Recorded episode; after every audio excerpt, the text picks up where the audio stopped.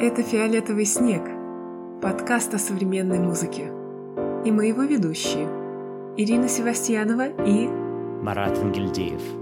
В каждом выпуске мы обсуждаем темы истории, которые интересны нам и которыми мы хотим поделиться с вами.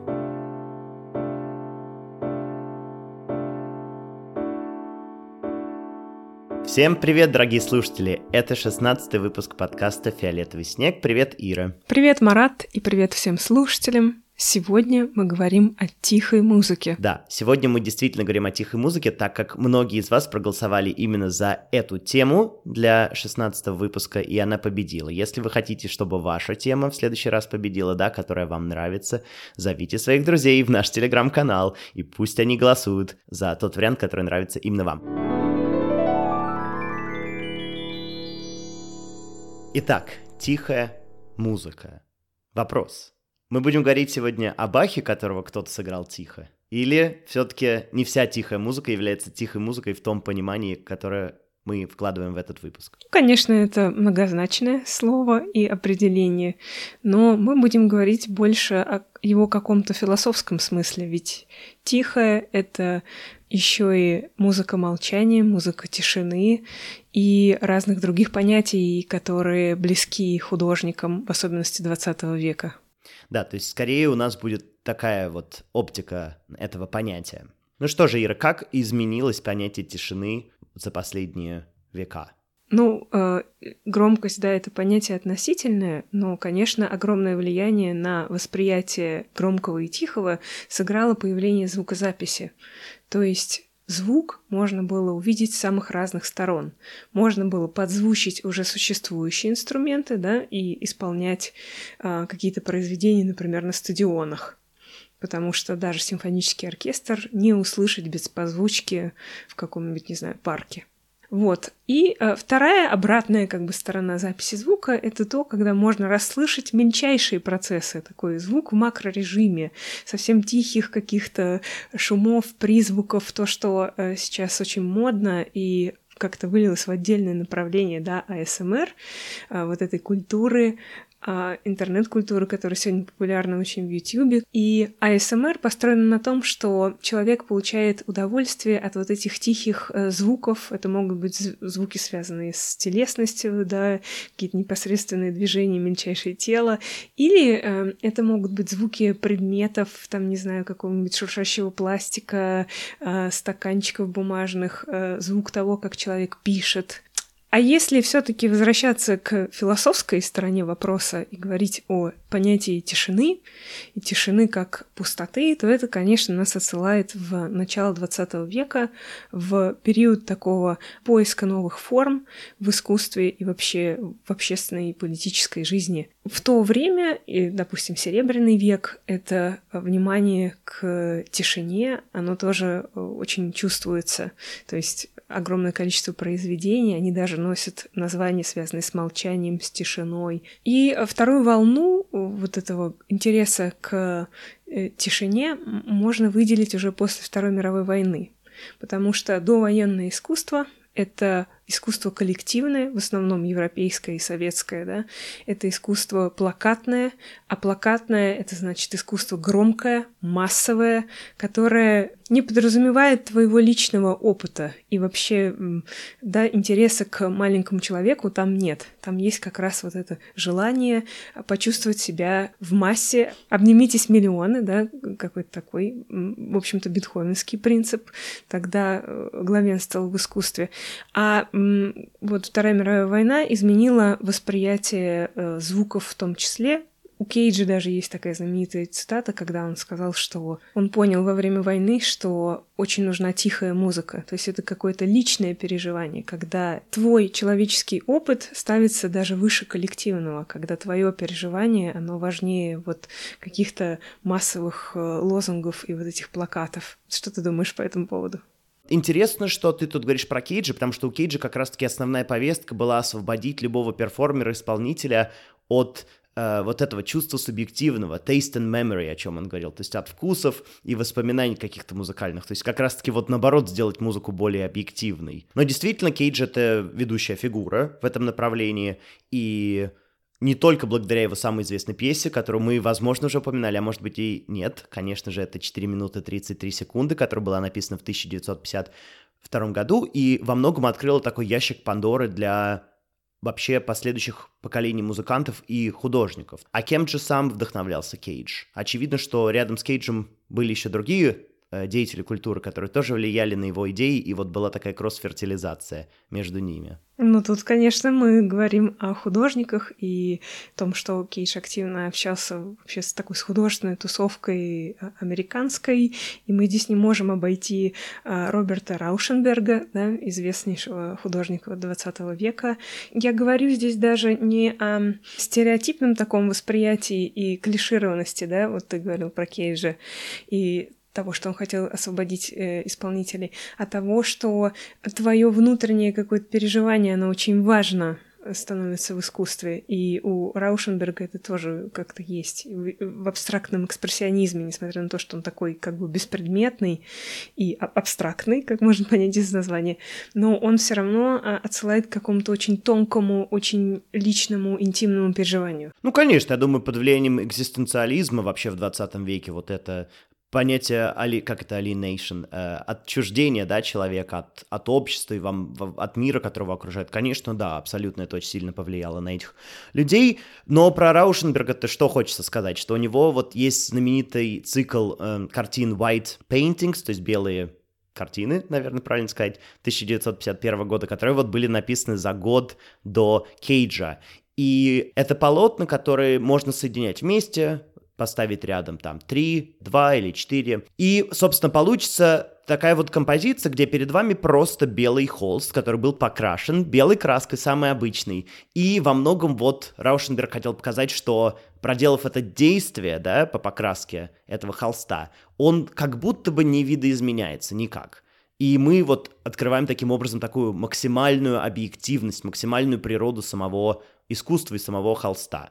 И, конечно же, этим во многом вдохновился Кейдж, который, собственно, и написал 4 минуты 33 секунды, где все произведение состоит из того, что слушатели и исполнители, в том числе, э, в течение этого времени просто слушают звуки окружающей среды. И они воспринимаются как непосредственно пьеса, это концептуально, и становятся вот этим звуковым сопровождением к ней – но также очень важно отметить, что все-таки понимание этой пьесы очень сильно менялось. То есть то, как она воспринималась в 50-е годы, максимально разнилось тем, как она воспринималась в 70-е, и как она воспринималась в 90-е, и как она воспринимается сейчас. Но об этом мы, наверное, сильно говорить не будем. Я думаю, у нас когда-нибудь будет обязательно Кейдж Special, в котором мы поговорим про Кейджа. Но во многом Кейдж вот был таким первооткрывателем этого ящика Пандоры, как я уже сказал. И многие, о ком мы будем говорить в сегодняшнем выпуске, непосредственно объявляют Кейджа своей вот фигурой и вдохновителем. Да, конечно, Кейдж вдохновил очень многих художников, музыкантов и вообще людей на планете Земля. Ну что же, я думаю, самое время рассказать о современных специалистах по тишине. Спасибо. То есть те, с кем, наверное, ассоциируется это понятие музыкально больше всего, то, о ком мы думаем, когда говорим «тихая музыка», это, конечно же, группа Vandalizer, эм, у которых есть свой звукозаписывающий лейбл Vandalizer Records, который насчитывает более, более 2000 дисков, что само по себе уже достаточно внушает страх, наверное, или, не знаю. Впечатляет. Точно. Но что хочется сказать, это такой международный коллектив, который абсолютно децентрализирован, то есть в нем нет какого-то главенствующего элемента или участника, или давлеющей линии, генеральной линии партии, и самое главное, он разбросан по всему миру. То есть тоже нет какой-то географической единой привязки. Был он основан, этот коллектив, в 1992 году нидерландским флейтистом Антуаном Бойгером и немецким скрипачом Бургхардом Шлотгауэром. Э, но с этими двумя именами мы, конечно же, не ассоциируем весь Вандельвайзер. Дело в том, что в нем э, состоит очень большое количество людей. Э, но, пожалуй, мне хотелось бы перечислить самых, наверное, ярких представителей этого течения.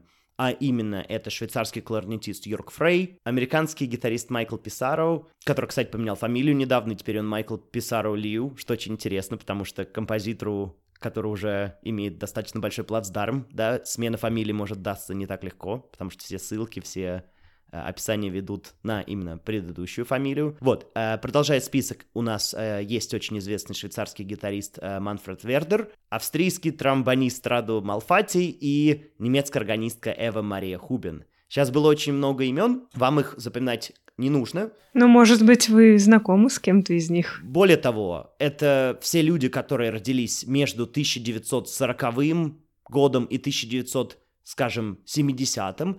Э, но дело в том, что Вандельвайзер активно набирает, скажем так, в свои ряды и новичков, и более молодых композиторов. Например, вот Кори Ридер есть такой, композитор Сэм Сфири, оба из Америки, если я не ошибаюсь. Я вспомнила просто, что Кори Ридер, э, когда мы устраивали Call for Scores, он подавал заявку, и, по-моему, его партитуру жюри не отобрали у нас в проекте. Но это так, заметка на полях.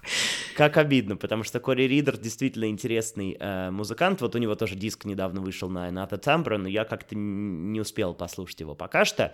Но знаю, что он тоже очень э, перспективный, интересный композитор. Он, более того, 1993 года рождения, то есть... Ему в этом году 30 лет.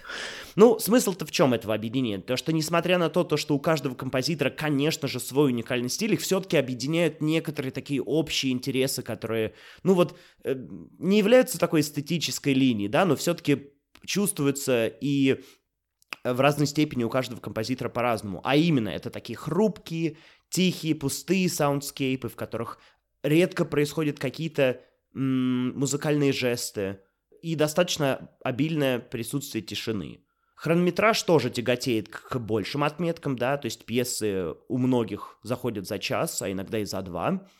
Во многом это, мне кажется, напоминает «Люксус», в котором участвовал Кейдж. Ну, мне кажется, про Wandelweiser еще стоит добавить, что э, эта группа, она как бы была альтернативой такой академической мейнстримной музыки и композиторам, которые работают с большими ансамблями, с оркестрами и с большими европейскими институциями.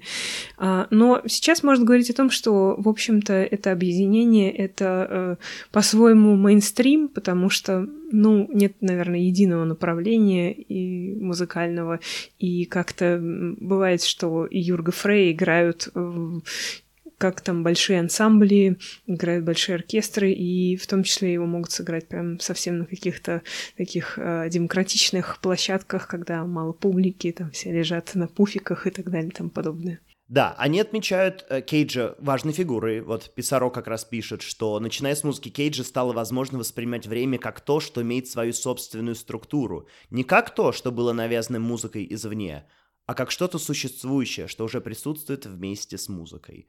А, Еще он, кстати, отмечает в своем э, эссе, который мы тоже прикрепим, влияние Кристиана Вульфа на вот ранних участников этого объединения, хотя мне иногда слышится Фелдман, особенно поздний, вот это э, пространство, да, работа со временем, и вот это погружение как раз во время. Ну, тут можно много, наверное, об этом рассуждать. Это эссе, кстати, говорит и рассказывает интересную историю о названии, потому что название такое нетипичное, но вы сами для себя это должны будете уже изучить. Вот. Глупо, я думаю, останавливаться и пытаться что-то еще здесь сказать, кроме того, что мне хотелось бы перечислить просто несколько примеров, которые мы обязательно прикрепим к этому выпуску. Я выбрал четыре. Есть э, одна пьеса Юрга Фрея, в которой в течение 20 минут перформеры просто опускают камни и листья на пол. Вот, допустим, есть такой пример Вандельвайзера. Второй пример — это очень тихая пьеса Антуана Бойгера, которую вы, скорее всего, просто не сможете нормально послушать на колонках компьютера, то есть вам придется одевать наушники для того, чтобы насладиться этим, этой композицией. Еще хочется отметить органную пьесу Эвы Марии Хубен, которая, мне кажется, прекрасно работает с органом. Я однажды присутствовал на одной из ее органных пьес, и она длилась полтора часа. Это было очень сложный такой experience, но очень запоминающийся. И действительно время как будто просто пропадает и рассыпается. То есть обязательно советую когда-нибудь, если у вас будет интерес, ходить на очень длинную музыку. Ну, полтора часа это не то чтобы супер длинно, но все равно это такое особенное переживание времени, которое, возможно, вы и не почувствуете в других обстоятельствах. Ну и, кстати, многие участники Вандельвайзера сравнивают вот такое слушание музыки с медитацией, да, с глубоким погружением в себя, в звук, когда, с одной стороны, очень разреженная, да, атмосфера, звуков мало, но, с другой стороны, это э, как будто вы сидите в темноте или в какой-то другой а, обстановке, а, вот так вот находить какие-то новые способы познания мира, да, а, ощущения себя. То есть это очень важный для них параметр тоже. Ну да, и они вот не отрицают концептуальное начало э, своих композиций во многом. И, кстати, хорошо, что мы об этом заговорили, потому что четвертый пример, который, который хотел упомянуть, это пьеса Fall Майкла Писаро, о котором мы уже говорили, где исполнители просто отпускают рис из ладони на разные материалы, то есть там на металл, на дерево, на пластик. И очень интересная история создания этого произведения, потому что его вдохновила биография британского профессора, который терял зрение, и в этой книге этот британский профессор рассказывает о том, что зрячие люди э, радуются солнцу, потому что когда выходит солнце, можно полностью увидеть ландшафт или максимально четко увидеть ландшафт. А у незрячих людей такую роль выполняет дождь, потому что когда капает дождь и льет дождь, то можно услышать э, ландшафт как бы вокруг тебя оживает, потому что ты сразу начинаешь слышать, какие материалы присутствуют вокруг. И, собственно, его так сильно это вдохновила история, что он вот решил создать такой музыкальный аналог, и тут действительно концептуальная идея послужила первопричинной и вдохновила вот эту музыкальную составляющую пьесы. Вот такой он разный вандальвайзер. Да, а я думаю о том, что мне нужно будет подготовить очень много ссылочек на эти произведения. По запросу нашего слушателя Павла хочется еще рассказать про феномен lowercase. Он, конечно, не так тесно связан с, наверное, академической музыкой, о котором скорее наш подкаст, но он все-таки перекликается с тем, о чем я говорил вот про Wandelweiser, потому что в этой эстетике главная составляющая — это запись тех звуков, которые мы, скорее всего, не смогли бы услышать без амплификации. И тут хочется отметить американского sound и visual художника Стива Роудена, который вот популяризировал этот термин, и, собственно, его альбом Forms of Paper в 2001 году исследовал этот феномен. В нем он жал и тер бумагу по-разному, и с помощью контактных микрофонов записывал эти звуки. И, соответственно, получился вот такой жанр ambient музыки, который эти низкие звуки, которые обычно не привлекают наше внимание, возводят в центр нашего внимания. И во многом это название lowercase отражает эту эстетику, что нет никакого посягания или притязательства на какую-то важность да, и, собственно, тут очень большая параллель с Вандельвайзером, и многие, кстати, очень часто называют вообще Вандельвайзер редукционизмом, таким жанром. А что это значит? Ну, то, что, как бы, не хочется же наз- называть это минимализмом, потому что минимализм уже забит как музыкальное течение, поэтому это назвали редукционизмом, где используется минимальный набор средств. И вообще, мне кажется, очень важно здесь отметить, что вот именно жанр тихой музыки является максимально кросс-жанровым. Что, что ты имеешь в виду? Я имею в виду, что эту музыку очень часто слушают люди, которые вообще к академической музыке не имеют таких больших связей, как, может быть, там мы с тобой, или исполнители, или композиторы. То есть, что мне безумно нравится в тихой музыке, то что Вандельвайзер слушают люди как раз-таки из эмбиент-тусовки, а многие эмбиент-сочинения слушают тоже и люди, может быть, более связанные с академической композицией. Когда мы говорим о тихой музыке, конечно, нельзя не упомянуть Сальваторе Шарина. Это тоже композитор, который встречался уже в наших эпизодах, и без которого невозможно себе представить, наверное, поле такой э, современной музыки. У Сальваторе Шарина есть такое понятие «ньенте». «Ньенте» — это «ничто», с итальянского можно так это слово перевести. И ему тоже очень важно работать с едва слышными звуками. И более того, э, Шарина, вот если э, анализировать его произведение, если постараться выполнить все то, что он указывает в нотах, то это будет невозможно сделать, э, потому что его указания в нотах иногда, он указывает динамику э, до мельчайших пьяно, пианиссимо, он указывает огромное количество этих буквок, подчеркивая, что звук как бы рождается из ничего. И м, акустически то, что он хотел бы услышать, да, это невозможно сделать. Поэтому э, когда он выставляет какую-то странную динамику или когда он употребляет какие-то необычные термины, то здесь он скорее отсылает э, к интенции и к какому-то воображению исполнителя. То есть он больше апеллирует к вот этому артистическому исполнению музыки, да, чтобы эм, в исполнении было не только механическое повторение того, что указал композитор в нотах, а чтобы это было что-то авторское и что-то, э, в чем есть не просто звук, а есть внутреннее переживание. И вот э, я рекомендую вам прочесть э, статью музыковеда Ирины Снитковой, которая как раз писала про ниенты и понятие тишины и пустоты у Шарина. И она говорит о важном таком критерии э, его музыки — это э, интенции, то есть намерение очень важном параметре у исполнителей, которое вот и как раз создает это ощущение, это внутреннее напряжение в этом звуке. То есть, с одной стороны, как бы это тишина, из которой возникает звук, и с другой стороны, вот точка его возникновения, она очень важна вот в самой музыке Шарина. Ну, и мы, конечно, не успели еще поговорить о Мортоне Фелдмане, потому что это вообще отдельная страница в тихой музыке. На него тоже влияли многие художники, которых можно отнести к направлению абстрактного экспрессионизма. Но я бы хотела зацепиться, Марат, за твой термин редукции, потому что действительно минимализм — это уже такой штамп некоторые в отношении музыки. Не все любят, когда их причисляют к минималистам э, среди композиторов. А вот редукция — неплохой термин, который обозначает вот э, то минимальное количество средств, которые и простоту этих средств, которые использует тот или иной композитор. И в этой связи я хочу вспомнить еще российского композитора Александра Кнайфеля, для которого тишина тоже является важным параметром. И некоторые исследователи, они указывают, что он минималист не в плане того, что вот он пишет музыку, похожую на то, что делают там американские композиторы или другие русские, а в плане вот как раз того, что он использует очень малое количество средств. То есть он тоже любит такое разреженное звуковое пространство, паузы, тишина, вот это все играет важную роль в его сочинениях. И мне кажется, к нему как раз уместно использовать термин редукция, да, чтобы охарактеризовать его язык. Но его стиль письма, он родился как бы из другого источника. Мы уже говорили в одном из выпусков о новой простоте, да, и у Кнайфеля вот этот переход к очень простому языку и такому способу изложения, он связан с э, его приходом к религии и вообще его религиозности.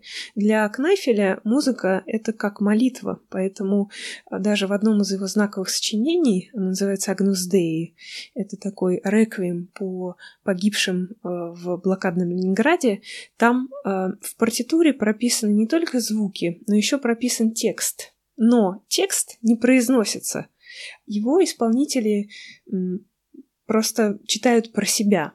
То есть это тоже такая интенция, как у Шарина, когда у тебя есть какое-то внутреннее состояние, которое э, передается и в звук в том числе.